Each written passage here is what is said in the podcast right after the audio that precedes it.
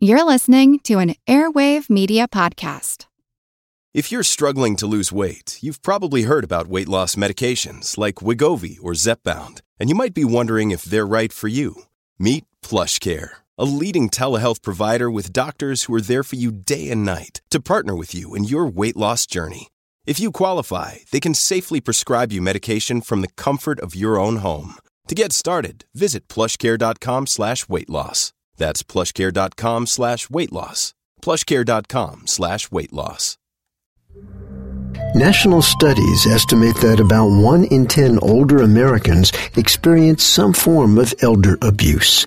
I'm Jim Metzner, and this is The Pulse of the Planet. So that's a secret that people don't like to talk about. But more and more, we are raising elder abuse to the national headlines so that it doesn't go unnoticed. Karen Roberto is a university distinguished professor of gerontology at Virginia Tech. When we think about how do we identify elder abuse, that could be physical, emotional, financial, neglect. Unfortunately, physical is the easiest. You see the bruises. Psychological or emotional abuse oftentimes is the hardest to get our, our head around. So from an individual's perspective, you have to speak up in a safe environment.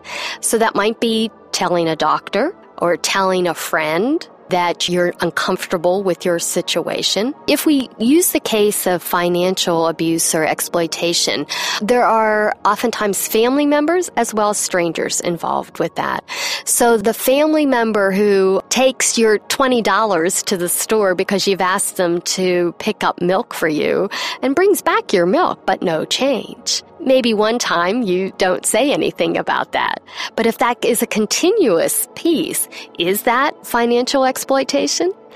From a stranger perspective, you know, we see the neighborhood scams all the time where people might walk up and say, I'm noticing your roof and you might need some new shingles. And I happen to have some leftover from a project that I've been working on.